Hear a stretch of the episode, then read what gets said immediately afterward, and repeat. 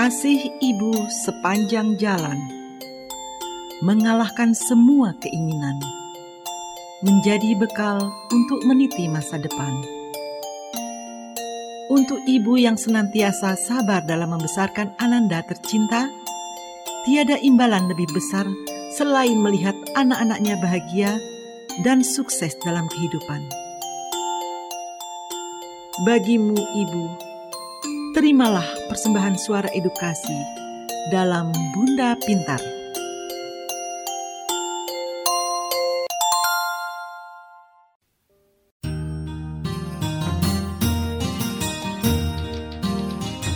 Suara Edukasi. Frekuensi 1440 AM Radio yang akrab dan mencerdaskan 1440 AM Suara Edukasi yang akrab dan mencerdaskan Nah kita sekarang sudah terhubung dengan seorang teman kita nih ya dari sekolah manakah? Saya sapa dulu. Halo, Assalamualaikum, selamat pagi. Halo Kak, Waalaikumsalam. Dengan siapa nih Dek?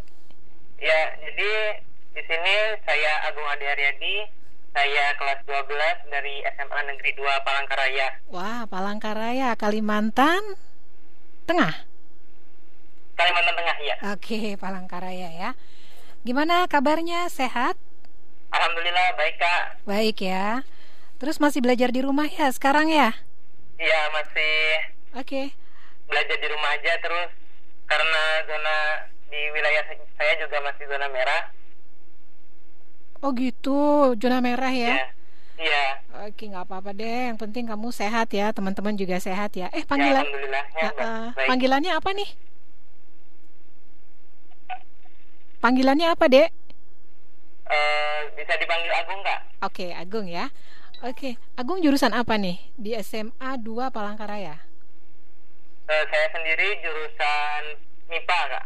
Oh IPA. Oke, Ya. nanti siap-siap ya mau masuk perguruan tinggi. Minatnya jurusan apa? Nah, kalau saya sendiri sih jujur maunya nanti mau masuk teknik. Teknik di ya? Institut Teknologi Bandung, Kak. Amin. Semangat ya dek ya. Ya, Tapi kamu tahu nggak tentang jurusan psikologi? Tahu dong ya?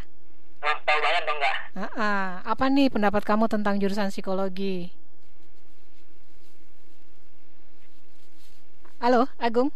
Halo? Iya. Apa pendapat kamu tentang jurusan psikologi? Atau cerita deh. Mungkin teman kamu ada yang minat jurusan ini? Gimana biasanya tuh ceritanya? Eh, ya, jadi saya sendiri punya satu teman nih, Kak.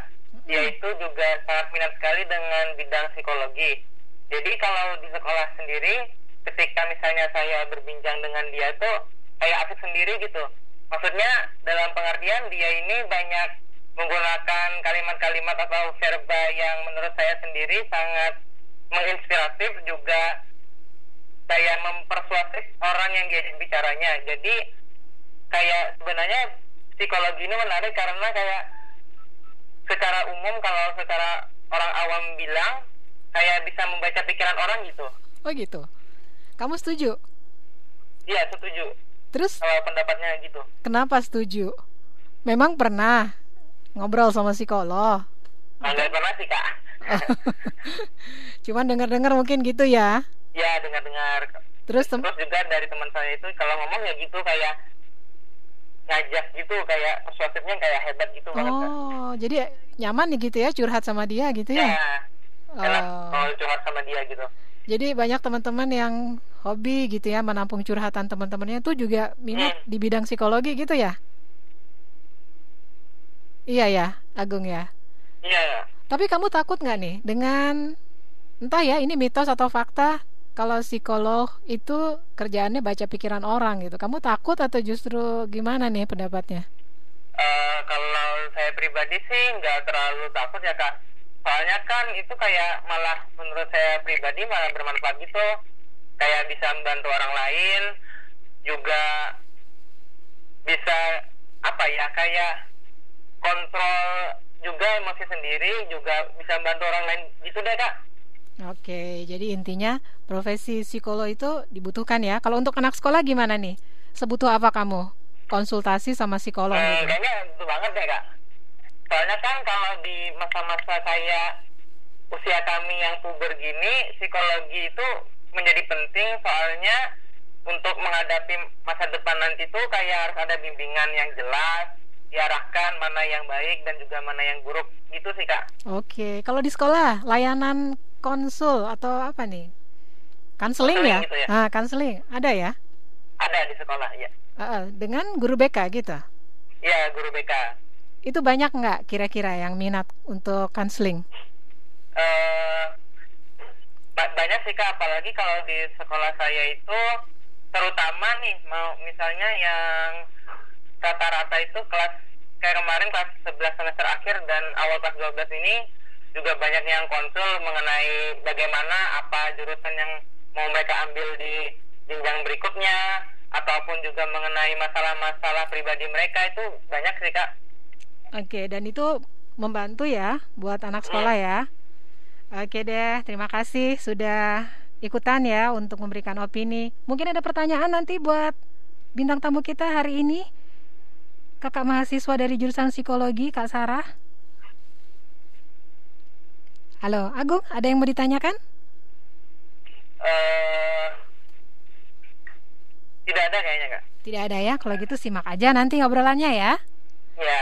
Oke, sukses ya Agung ya belajar di rumahnya dan insya Allah nanti cita-citanya tahun tahun depan ya, insya Allah ya untuk ya. ke perguruan tinggi dimudahkan Allah ya.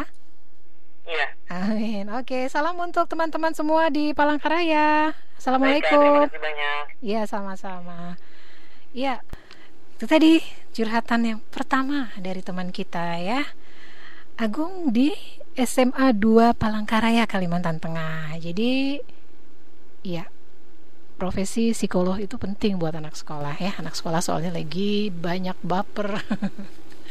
lagi masa transisi, masa puber, jangan salah-salah gitu ya untuk merasakan apa ini yang dirasakan gejolak jiwanya. Jadi ngobrol lah sama orang yang tepat ya. Ngobrol sama psikolog. Nah, apalagi kalau punya temen yang lagi kuliah di jurusan psikologi, kakak kelasnya ataupun punya anggota keluarga yang seorang psikolog, wah silakan ya dimanfaatkan curhat tepatnya yang lain silakan ya di 0813 2526 1440 saya nantikan WA-nya ya. Akan kurai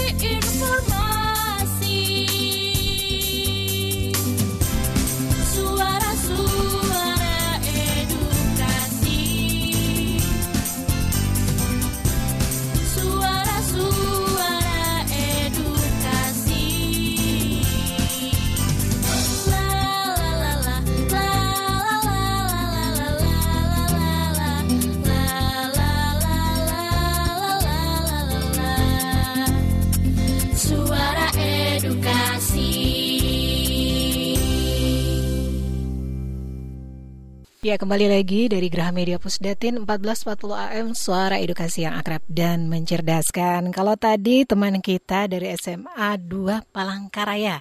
Yang tadi cowok tuh pendapatnya. Nah sekarang ada lagi nih teman kita ya yang mau ikutan berkomentar ya Tentang tema hari ini. Kita dengarkan dari voice note ya Mudah-mudahan jelas nih Kedengeran Ini dia. Assalamualaikum warahmatullahi wabarakatuh. Hai sahabat edukasi Nama saya Hanifal Mutakin, saya dari Manpa, Jakarta. Hmm, pendapat saya tentang jurusan psikologi, kalau buat saya pribadi, sebenarnya saya tertarik sama jurusan itu.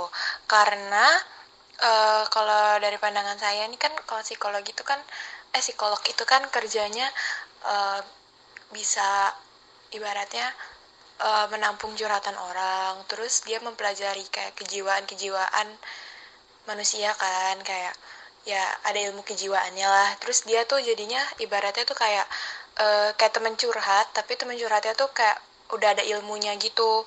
Jadinya bisa ngasih arahan ngasih advice yang sesuai gitu karena dia udah ada ilmunya. Terus dia kan juga bisa kalau psikologi tuh kayaknya juga lebih bisa lebih peka gitu kan sama orang lain. Misalnya kayak kalau kita ngeliat teman kita sedih kan kita kalau misalnya orang awam cuma kayak eh kenapa? Lu kenapa? Bla bla bla. Kalau misalnya psikologi kan eh psikologi. Kalau kalau psikolog kan dia udah ngerti lah gitu. Misalnya kayak oh berarti kayak peka oh ini lagi misalnya temen aku kayaknya lagi ada masalah nih kayak gitu. Tapi kalau misalnya buat jurusannya sendiri kayaknya juga ketat juga kalau mau masuk jurusan psikologi. Karena kan peminatnya cukup banyak juga di Indonesia tapi ya gitu kalau menurut aku terus uh, udah Oke, terus udah ya. Nanti kita dengerin nih gimana nih tanggapan atau respon dari Kak Sarah ya. Jam 11 ya kita janjian ya Kak Sarah ya. Insya Allah nanti adik-adiknya yang masih duduk di bangku SMA nih khususnya yang berminat di jurusan psikologi tambah mantep. Terus teman-teman yang lain yang masih belum kenal betul kayak apa sih kuliah di jurusan psikologi juga ada gambaran. Siapa tahu nanti salah satu pilihan di perguruan tinggi eh sekarang udah mulai milih ya, tapi masih ada ya mungkin jalur yang lainnya untuk masuk ke perguruan tinggi jadi tergerak gitu ya. Oh, masuk ke jurusan psikologi bisa berkontribusi juga nih ya untuk masyarakat. Oke, okay? ditunggu loh yang lainnya. Boleh kirim voice note ya. Jadi nanti di sela-sela kita ngobrol sama Kak Sarah voice note-nya kita udarain. Oke, okay? di 0813 2526 1440. Hari ini tema Bunda Pintar, keseruan belajar di jurusan psikologi.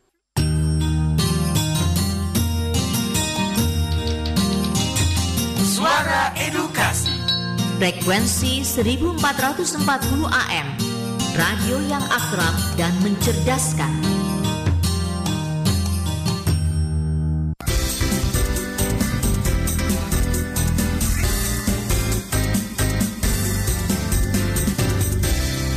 Ya, kembali lagi dari Graha Media Pusdatin 1440 AM Suara Edukasi yang akrab dan mencerdaskan. Tiba saatnya ya, kita akan mulai ngobrol-ngobrol nih dengan bintang tamu hari ini.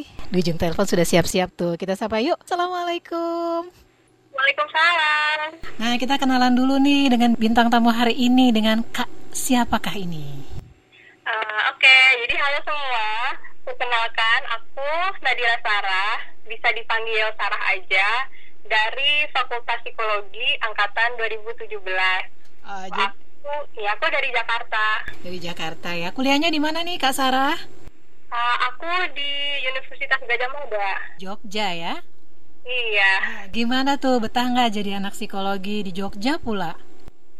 Betah, betah banget. Nah, lingkungan di UGM-nya sendiri tuh sangat sportif, tuh juga uh, baik mahasiswanya, baik tem dapat teman-teman baru juga gitu. Jadi oh. enak lah kuliah gitu. di sana. Banyak orang yang bilang nih kita ke ini dulu ya, entah nih fakta atau mitos. Kalau jadi psikolog itu kerjaannya baca pikiran orang, benar nggak sih tuh, Kak Sarah?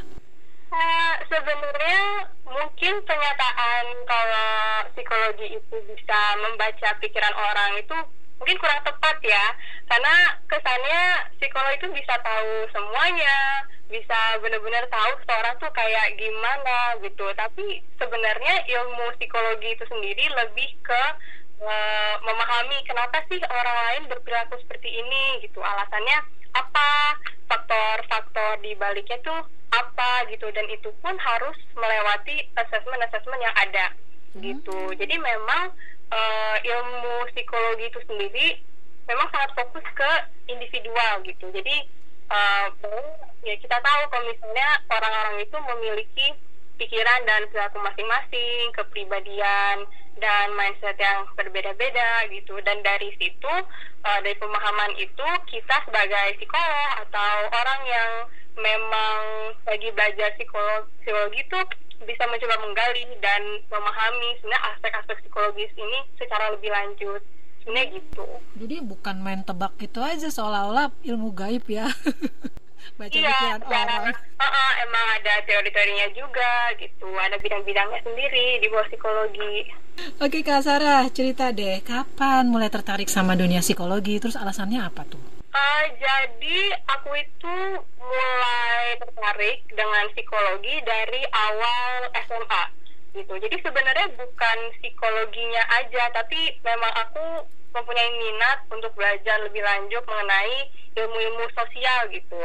Jadi itu kayaknya kebawa dari orang tua aku juga ya karena uh, mamaku mamaku sebenarnya suka psikologi. Terus ayahku juga tertarik dengan ekonomi gitu. Jadi uh, pas aku SMA kemarin aku memang dikasih kesempatan untuk ambil uh, subjek psikologi dan ekonomi gitu jadi dari situ aku coba dua-duanya dan di situ aku sadar ternyata aku memang lebih cocok ambil psikologi gitu dan aku memang uh, lebih ada interest ke uh, ke bidang itu gitu.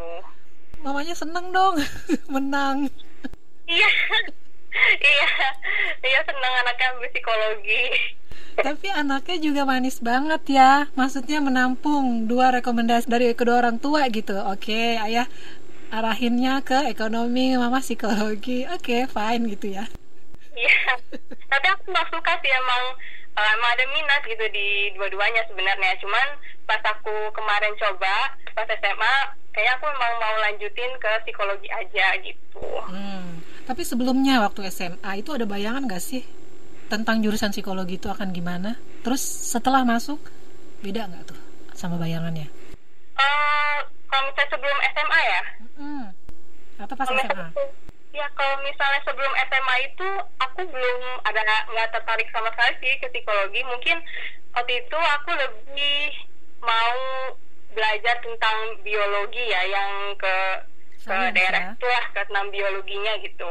Uh, cuman pas aku terjun ke psikologi dan akhirnya aku mulai tertarik dengan psikologi, uh, apa ya ada perbedaan lah pas aku belajar dari pas aku SMA dan pas aku kuliah gitu dan perbedaannya ini uh, apa kalau misalnya SMA kemarin itu topik yang didiskusikan nggak terlalu detail ya mungkin lebih lebih general aja sementara kalau misalnya di perkuliahan sekarang itu benar-benar lebih detail dan juga harus ada ikut ada praktek-prakteknya gitu ada praktikum benar-benar harus terjun di lapangan gitu Nah, ceritain dong kak. Jadi, oke okay, kita flashback dulu deh gitu dari awal-awal persiapan mau masuk jurusan psikologi UGM persiapannya apa aja tuh kak? Kan ini menginspirasi adik-adiknya ya, supaya yang minatnya memang ke jurusan psikologi, salah satunya milih UGM tuh juga ada bayangan gitu. Oh harusnya begini ya, begitu ya. Walaupun tiap orang beda-beda ya jalannya ya. Mm -mm. Kalau misalnya persiapan aku untuk masuk psikologi, uh, kebetulan aku ini aku mencoba yang jalur mandiri ya, yang jalur internasional gitu. Jadi memang Eh, tes-tes yang harus dilakukan itu agak berbeda gitu. Hmm. Jadi um, kemarin itu aku harus uh, ikut ada tes potensi akademiknya, ada interviewnya, ada fokus group discussionnya gitu. Jadi emang uh, kita dikasih uh, satu waktu untuk diskusi satu kasus dengan anak-anak uh, yang minat dengan psikologi juga gitu. Jadi kalau misalnya tips dari aku sebagai preparation aja ya untuk masuk uh, aku tuh searching-searching sendiri dulu tentang psikologinya jadi uh, paling nggak ada gambarannya psikologi itu gimana gitu jadi tapi bukan hanya psikologinya aja ya aku juga searching tentang universitasnya gitu universitas yang aku mau gitu jadi lihat juga sebenarnya yang di offer di uh, yang di offer di universitas itu untuk psikologi apa aja gitu. Oke, tapi sebelumnya Kak Sarah nggak tinggal di Jogja kan ya? Aku enggak. Iya. Terus uh, milih Jogja gitu. Ada rasa was-was atau justru ah, enggak ah, ini challenge gitu? Uh, enggak, aku malahan senang. Oh gitu senang? iya senang untuk kan apa ya? Aku emang mau ke Jogja gitu. Enggak mau uh, kan memang aku tinggalnya di Jakarta gitu. Mm -hmm dan aku sebenarnya mau mencoba lingkungan baru dan juga mau belajar tinggal sendiri gitu karena pasti beda kan ya karena dari yang memang dari masih kecil sama tinggal sama orang tua dan itu aku happy tentang itu gitu bukan aku nggak happy cuman aku mungkin umur segini mau uh, mau eksplor lah uh, hal-hal yang lebih baru gitu jadi makanya aku mencoba uh, untuk mengikuti universitas yang di luar Jakarta gitu. Nah itu happynya gimana tuh Kak Sarah? Pertama happy lingkungan kampus, happy di lingkungan tempat tinggalnya atau gimana tuh gambarannya kalau jadi anak psikologi UGM? Uh, eh, kalau untuk dosen-dosennya mereka tuh sangat sportif ya. Mereka tuh sangat open banget. Jadi kalau misalnya kita ingin diskusikan satu topik atau kita ada uh, pertanyaan, mereka tuh selalu open untuk ajak diskusi bareng gitu. Dan apa ya? Karena walaupun mereka walaupun mereka busy banget di luar karena mereka harus ngajar di tempat lain kan ya. Misalnya setelah dari kelas mereka harus ngajar di uh, tempat lain gitu. Mereka masih usahakan gitu bisa ajak diskusi bareng kita. Kalau misalnya kita memang membutuhkan itu. Tuh jadi? Untuk teman-temannya sendiri kalau di psikologi itu banyak sekali yang namanya uh, tugas kelompok gitu. Jadi uh, apa ya misalnya kalau kita harus bikin kuesioner harus bikin survei itu kerjanya bareng-bareng gitu. Benar-benar bareng-bareng. Atau ngerjain papernya juga bareng-bareng. Presentasinya juga bareng-bareng. Jadi uh, aku ngerasa aku sama teman-temanku tuh solid gitu. Teman-teman di fakultas dan juga teman-teman di kelasku juga gitu. Terus mungkin untuk uh, mahasiswanya uh, apa ya sebenarnya mahasiswa di kalau aku ya kemarin di UGM aku tuh masuk deket juga sih dengan anak-anak fakultas lain. Karena waktu itu aku sempat ikut organisasi yang memang uh, bukan hanya anak psikologi aja ya yang di sana. Anak dari fakultas lain fakultas ekonomi dari bisnis mereka tuh juga ada di situ gitu. Jadi dari situ aku juga bisa dapat teman baru gitu. Dan akhirnya ya aku merasa nyaman di lingkungan UGM di Jogja Oke, teman-temannya kebanyakan dari Jogja, Jakarta, apa seluruh Indonesia tuh? Minimal ada wakilnya tuh kak? Um, kalau sebenarnya dari berbagai macam daerah ya teman-teman aku, cuman karena di kelasku kebanyakan anak ke anak Jakarta, akhirnya beberapa temanku sebagian besar anak Jakarta juga, tapi karena aku mau ikut organisasi di luar fakultas psikologi gitu di luar kelas aku aku akhirnya dapat teman-teman dari uh, daerah lain juga gitu. Jadi bervariasi lah. Bervariasi ya seru juga ya. Ngomong-ngomong kenapa sih rata-rata yang masuk psikologi itu anak perempuan? Di UGM gimana? Kalau di UGM iya sebagian besar memang perempuan. Tapi sebenarnya itu nggak masalah sih karena itu balik lagi memang apa ya setiap angkatan tuh aku lihat selalu solid di kelas pun solid. Jadi ya mau perempuan mau laki-laki ya berteman sama siapa aja gitu. Jadi lingkungannya nyaman-nyaman aja gitu, untuk belajar. Ya atau emang kalau jurusan psikologi cocoknya perempuan ya? Enggak ilmu kan buat siapa aja. Kebetulan aja kebanyakan perempuan senang nampung curhatan barangkali ya. Nah, mungkin tapi uh, kalau misalnya di psikologi sendiri kan uh, ya memang misalnya sebagai psikolog itu uh, mereka emang menjadi tempat curhatan gitu ya. Tapi uh, kalau misalnya kita ambil psikologi kita nggak harus jadi psikolog gitu. Banyak um, prospek karir yang lain. Misalnya uh, kita bisa jadi researcher. Karena di bawah uh, di di bawah psikologi sendiri psikologi itu kan termasuk masih termasuk bidang ilmiah ya. Jadi memang hal-hal yang uh, kita pelajari di dalam psikologi Eh, hal-hal uh, yang kita diskusikan itu dari hasil-hasil studi yang udah pernah ada gitu. Jadi kita butuh researcher. Gitu. Jadi mungkin buat uh, teman-teman yang mungkin interestnya ke psikologi tapi nggak mau jadi psikolog kan bisa juga jadi researchernya gitu. Atau mungkin bisa jadi trainer juga gitu.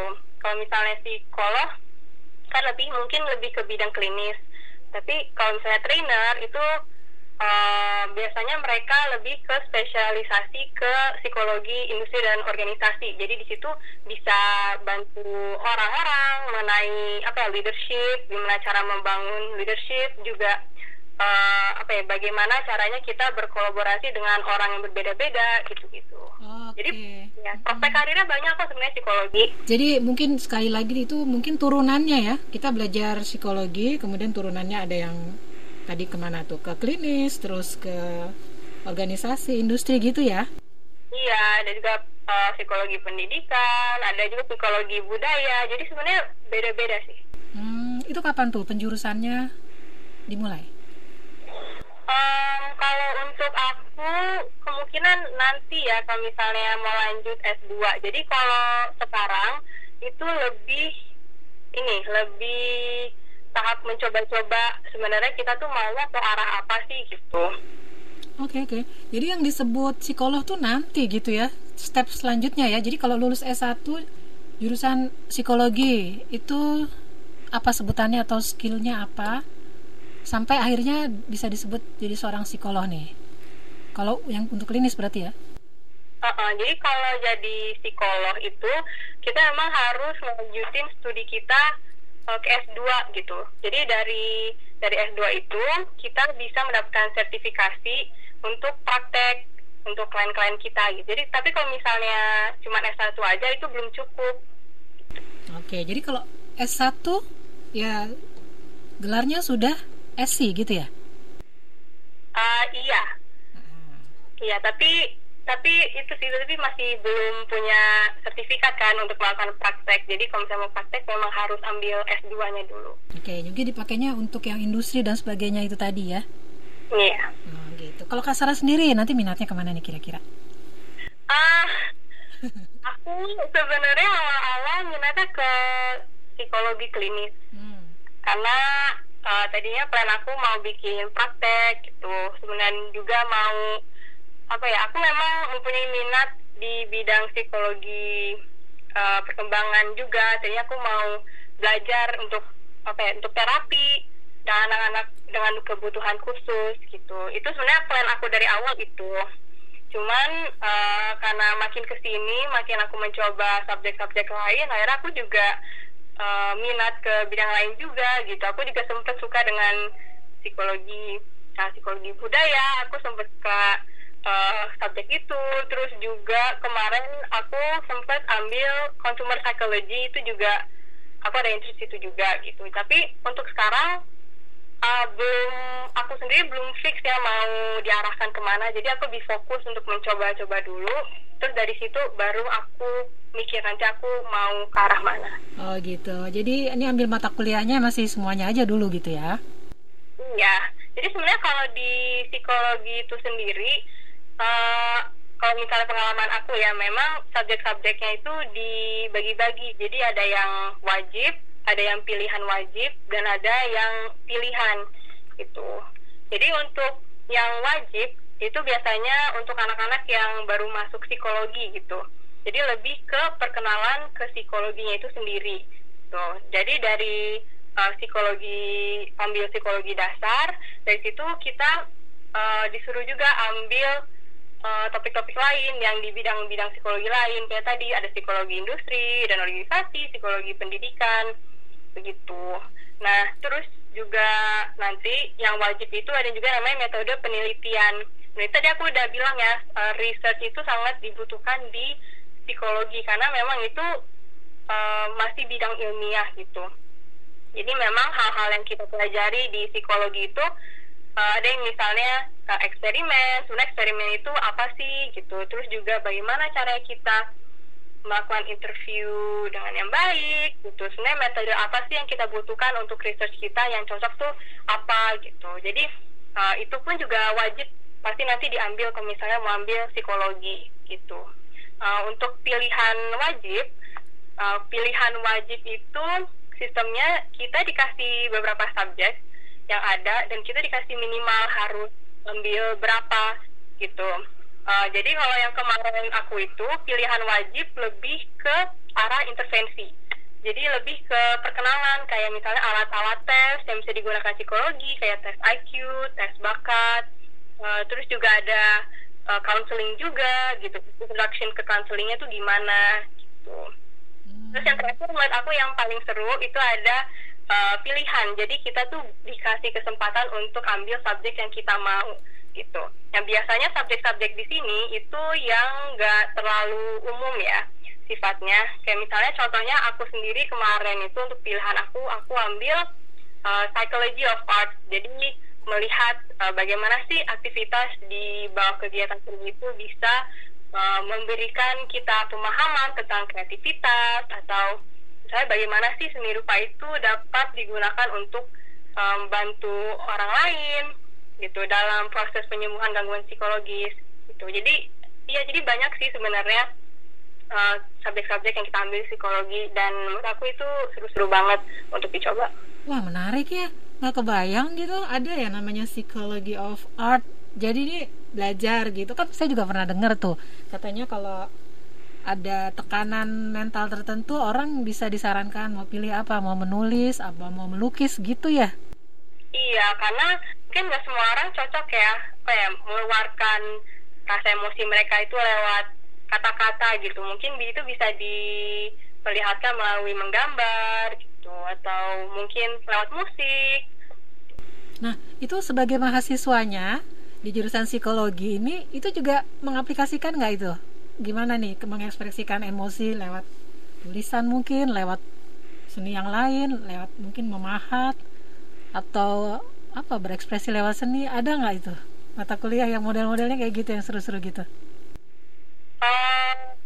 Yang gimana tadi maaf ya kalian tadi kan salah satu terapi untuk orang yang mungkin dalam tekanan mental gitu ya Iya. boleh menulis, boleh melukis, atau mungkin mengekspresikan dalam bentuk seni yang lain gitu. Nah, ini mahasiswanya waktu belajar psikologi juga melalui proses itu nggak?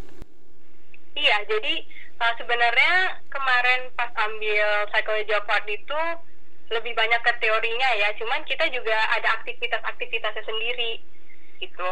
Jadi misalnya kemarin itu kita dikasih uh, beberapa aktivitas misalnya kemarin kita harus semacam eh, doodling gambar cara coret nah dari situ kita terserah kita mau apain dengan cara coretan itu. Loh, kalau misalnya aku aku akhirnya bikin semacam pattern di dalam cara coretan itu dan aku warnain pelan-pelan. Dan itu memang apa ya sangat relaxing gitu. Membuat aku fokus ke uh, pekerjaan itu dan dan apa ya dan ketika aku tanya teman-temanku yang lain mereka juga merasakan itu gitu. Jadi uh, memang walaupun kita belajar teorinya di kelas, uh, kita juga diajak untuk mencoba beberapa hal biar kita bisa mengaplikasikan itu di kehidupan kita juga. Seru ya, jadi kalau anak psikologi lihat pameran lukisan bisa dibaca juga ya tanda kutip ya. Ini emosi atau ekspresi uh, jiwa sang pelukis kayak gini nih gitu ya. iya. Kalau yang ini aja sih, yang ini kecil-kecil aja gitu, intermezzo gitu. Uh, anak psikologi kadang juga ini entah ya, ini juga mungkin mitos gitu di masyarakat. Baca goresan tangan, tulisan tangan gitu ya. Itu katanya ada arti-artinya juga ya. Kalau cenderung miring kanan atau apa gitu, ada itu? Iya, sebenarnya itu ada, cuman kita nggak terlalu bahas itu sih kalau misalnya di kelas gitu. Jadi aku sendiri uh, kurang tahu sebenarnya teknisnya tuh kayak apa gitu-gitu. Uh, tapi uh, mungkin hal kita pelajari juga ini uh, kalau misalnya teman-teman atau mbaknya juga tahu yang kalau misalnya kita lihat gambar itu kan apa gambarnya bisa ambigu. Terus karena orang-orang atau kliennya harus kasih tahu kita yang mereka lihat tuh apa dan menceritakan uh, apa ya bikin cerita dari gambar itu itu kita juga belajar psikologi gitu. tadi kan udah ya psychology of art gitu. Sekarang yang uh, psikologi pendidikan itu apa yang dipelajari? Uh, kalau psikologi pendidikan itu lebih fokus uh, melihat bagaimana sih lingkungan sekolah. Uh, bisa ada dampaknya ke perilaku anak juga proses pembelajaran mereka gitu. Uh, dan kita nggak cuma lihat itu aja tapi juga melihat uh, bahwa anak-anak itu memiliki kompetensi dan uh, memiliki cara belajar yang berbeda-beda ya. Jadi kita sebagai orang yang memiliki ilmu psikologi kita bisa menggunakan ilmu-ilmu itu untuk membantu mereka untuk refine untuk refine skill mereka untuk uh, mengasah kembali kompetensi-kompetensi anak-anak ini Oke, ini masih ada lagi ya beberapa pertanyaan. Nanti kita lanjutkan. Kita break dulu ya, Kak Sarah ya. Iya. Iya, nanti kembali lagi untuk sahabat edukasi yang mau menyampaikan opininya tentang dunia psikologi. Boleh ya di 08 13 2526 1440. Kita balik lagi nanti ya, Kak ya.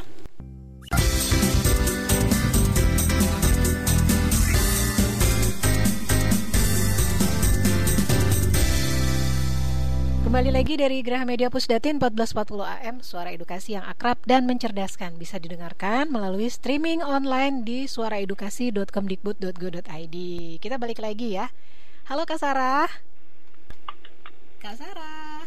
Halo. Ya kita balik lagi nih. Tapi ini ada voice note yang masuk. Kita dengerin dulu ya Sama-sama ya. Ini ya. dia Nama saya Safira, saya mahasiswa FK tahun pertama. Menurut saya, materi di jurusan psikologi itu juga bisa berkesinambungan dengan materi yang ada di FK. Kenapa? Karena ketika kita melakukan anamnesis contohnya, kita melakukan dialog dengan pasien sekaligus melihat bagaimana gerak-gerik pasien apakah apa yang dikatakan pasien tersebut benar atau tidak. Lalu dengan pendekatan yang tepat, eh, pasien tersebut dapat mengutarakan apa yang dirasakannya dengan benar tanpa dilebih-lebihkan ataupun ditutup-tutup sehingga data yang didapatkan setelah anamnesis itu dapat membantu kami dalam menegakkan diagnosis dan terapi yang tepat bagi pasien. Nah, jadi dari mahasiswi kedokteran nih Kak Sarah ya?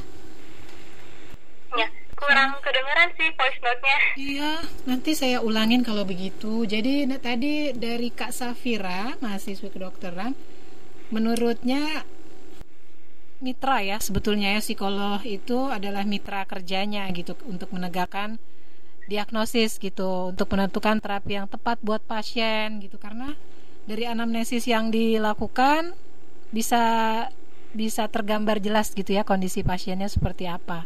Jadi jadi ingin tanya nih tentang orang kalau berbohong hati-hati di depan psikolog ya. atau orang yang pernah belajar tentang psikologi nih mahasiswa mahasiswa psikologi nih. Ketahuan ya orang yang berbohong itu ya ada gerak geriknya ya. Iya bisa bisa dibilang gitu.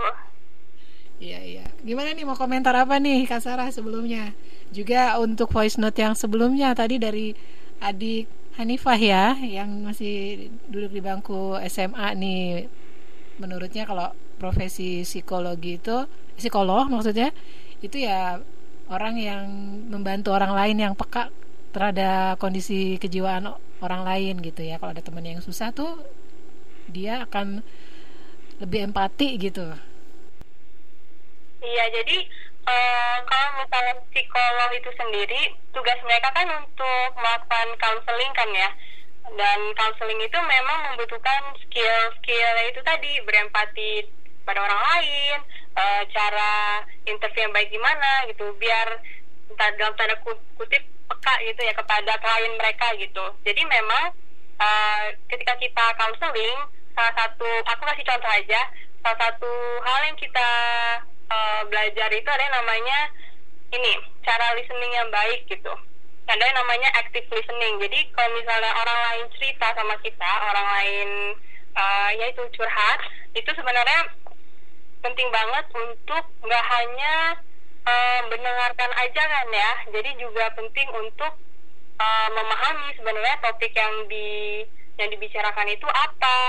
Dan hal-hal seperti body gesture gitu itu juga akan berdampak gitu. Apakah kliennya akan bakal lebih lebih open tentang masalah mereka atau apakah mereka jadi lebih takut untuk sharing gitu. Jadi memang uh, kalau misalnya ilmu psikologi dan memang kita mau jadi seorang psikolog kita belajar uh, dengan uh, hal-hal itu. Jadi kalau misalnya psikolog itu dibilang sangat peka dan sangat bisa berempati dengan orang lain ya itu menurut aku benar karena memang skill-skillnya itu dipelajari di situ gitu.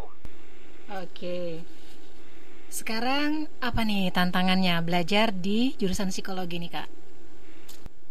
Kalau tantangannya sendiri ini ini dari pengalaman aku pribadi juga uh, memang beberapa subjek di psikologi itu agak susah ya biasanya tuh subjek-subjek yang lebih ke arah cara mengadministrasi tes dan cara analisisnya gitu. Jadi seperti tadi yang aku udah sempat cerita, ada yang namanya tes projektif. Jadi di mana partisipan itu e, melihat gambar yang kadang ambigu dan mereka nanti diminta jelasin gitu mereka tuh lihat apa terus juga bikin cerita dari situ. Uh, sebenarnya tes ini belajar untuk tes ini tuh seru ya. Sebenarnya aku sendiri juga sempat penasaran gitu cara administrasi tesnya kayak gimana. Cuman pas aku ambil subjek itu uh, ketika pas bagian analisis hasil dari partisipan itu memang agak susah gitu. Karena prosesnya panjang dan juga ada panduan-panduan yang harus kita ikuti gitu dan kadang juga susah dimengerti gitu sebenarnya ini harus diapain gitu.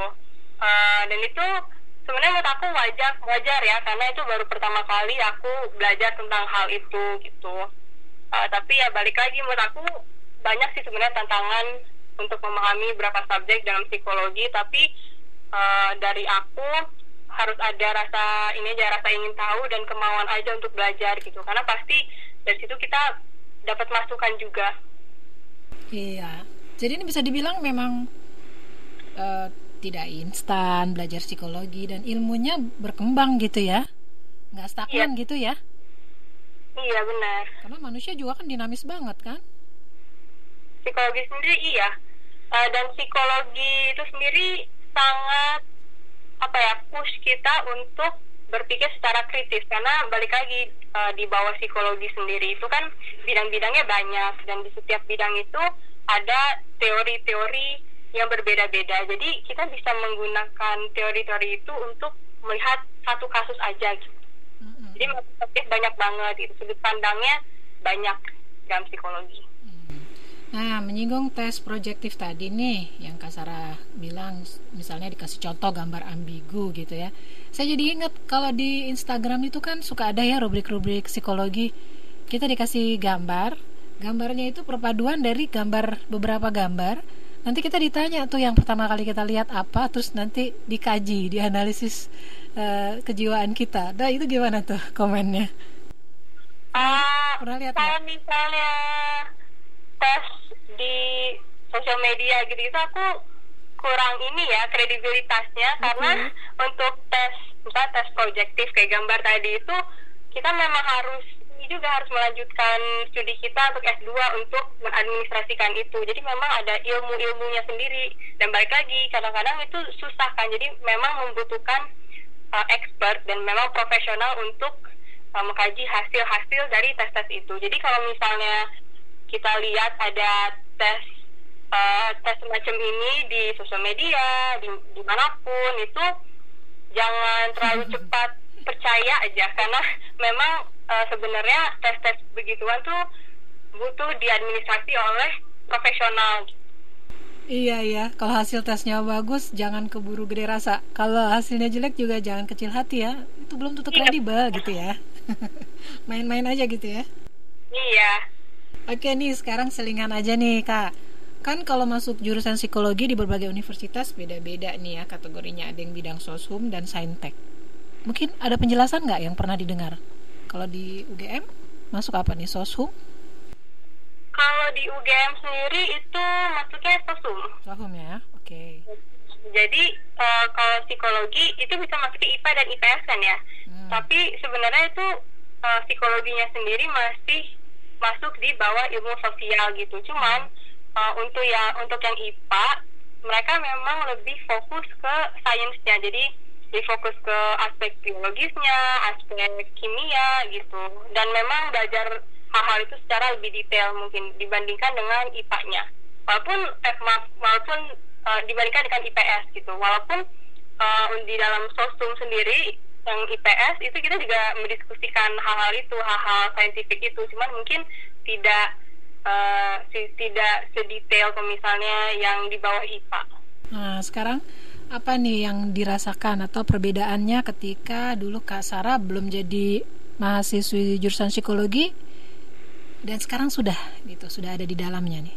Ada perbedaan nggak dari mental set mungkin atau apa? Uh, untuk apa ya? Mungkin salah satunya adalah untuk tidak ini terlalu cepat kayak judging orang-orang gitu kayak semacam first impression ke orang ya.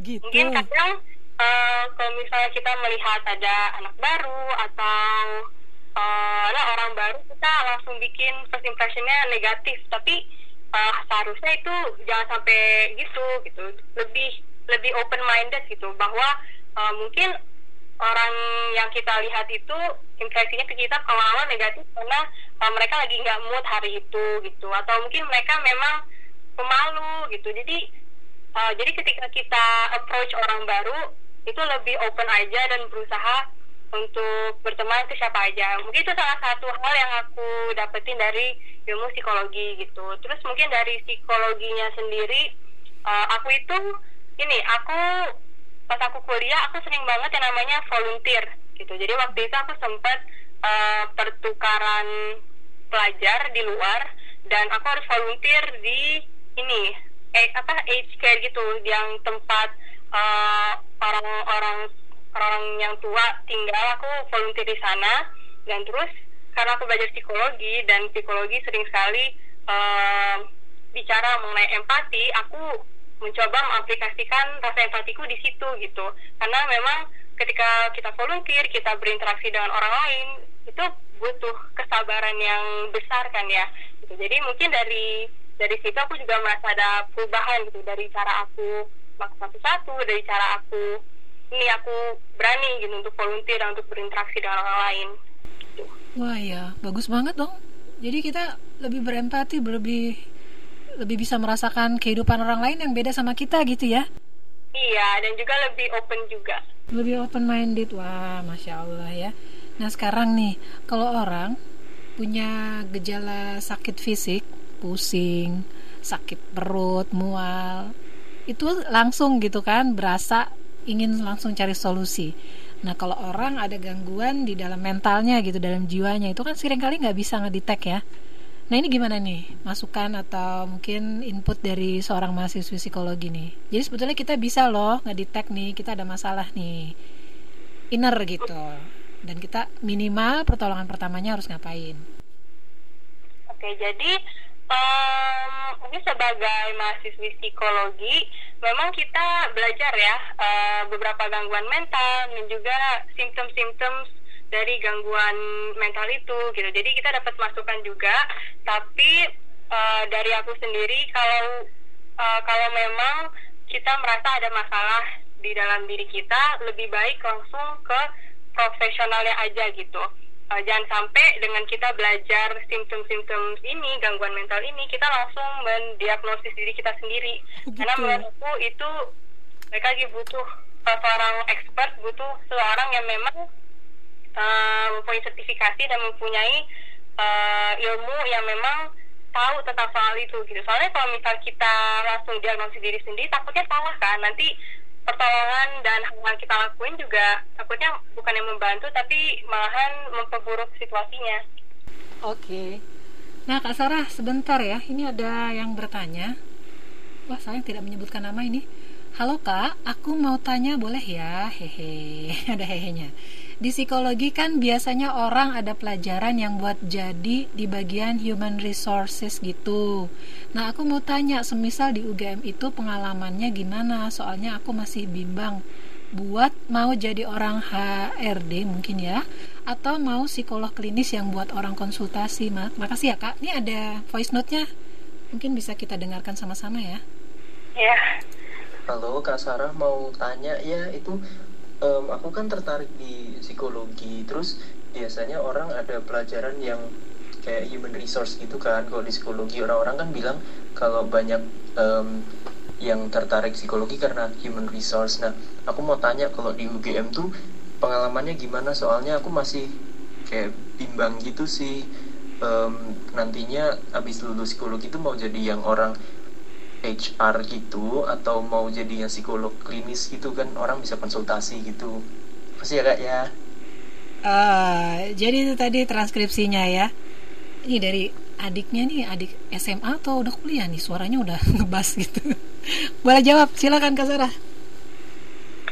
Uh, kalau misalnya psikologi yang tadi HR itu itu ini ya uh, memang kalau misalnya secara gambaran besar itu tugas mereka memang belajar bagaimana sih manusia dan pekerja itu berperilaku di lingkungan kerja. Dan tadi lagi belajar tentang uh, leadership lebih ke apa ya gimana cara kita bisa develop orang untuk lebih baik di tempat kerja. Kayak misalnya aku itu semester kemarin sempat ambil yang namanya organization development dan itu lebih uh, salah satu hal yang difokuskan kita adalah gimana sih caranya kita bisa develop pekerja yang ada di tempat kerja kita ini. Jadi misalnya cara mereka lebih improve tuh gimana caranya? Dan cara mereka untuk uh, solve problem problem solving mereka tuh uh, yang baik tuh gimana gitu. Dan juga dijelasin sebenarnya kita sebagai support system kita sebagai psikolog tuh bisa kontribusinya gimana gitu. Kalau misalnya tadi psikologi klinis ya? Iya pilihannya pilihannya um, kalau misalnya psikologi klinis baik lagi. Kalau misalnya mau ambil psikologi klinis memang harus uh, ambil lagi uh, butuh sertifikat kan. Jadi harus ambil S2 lagi ambil sertifikat. Jadi baru bisa praktek uh, praktek-praktek uh, tes administrasinya tes uh, psikologinya gitu. Dan itu memang fokusnya lebih ke gangguan mental kan biasanya. Jadi kalau misalnya ditanya lebih mending mau ambil apa itu uh, tergantung minatnya ya sebenarnya. Kalau memang uh, kalau memang mau masuk ke HR ya kalau misalnya masuk ke HR dan memang minatnya untuk mengadakan training lebih fokus tempat kerja itu uh, menurut aku coba aja ambil psikologi industri dan organisasi. Jadi kalau misalnya memang uh, mau mencoba counseling gitu belajar cara counseling yang benar kayak gimana. Uh, menurut aku psikologi klinis itu bisa menjadi pilihan juga gitu. Jadi baik lagi emang tergantung minatnya di mana dan uh, yang menurut aku sekarang ekspor aja dulu. Jadi mungkin nggak harus HR ataupun nggak harus uh, ini nggak harus klinis juga ya. Karena banyak uh, sebenarnya psikologi itu banyak. Ada itu aku bilang ada psikologi budaya ada psikologi uh, ada art psychology gitu Oke, okay, kalau untuk psikologi industri atau organisasi tadi nih yang mau jadi HR itu ya, itu harus melanjutkan S2 lagi atau gimana? Cukup S1 atau gimana? Um, sebenarnya kalau itu teknisnya uh, aku kurang tahu ya, aku takut salah ngomong, tapi kayaknya untuk S1 sendiri sudah cukup. Cuman itu bisa diambil lagi sih, dilanjutkan lagi uh, di S2-nya. Oke, jadi itu semoga menjawab ya. Tapi ini anonimus nih dari kakak siapa tadi ya.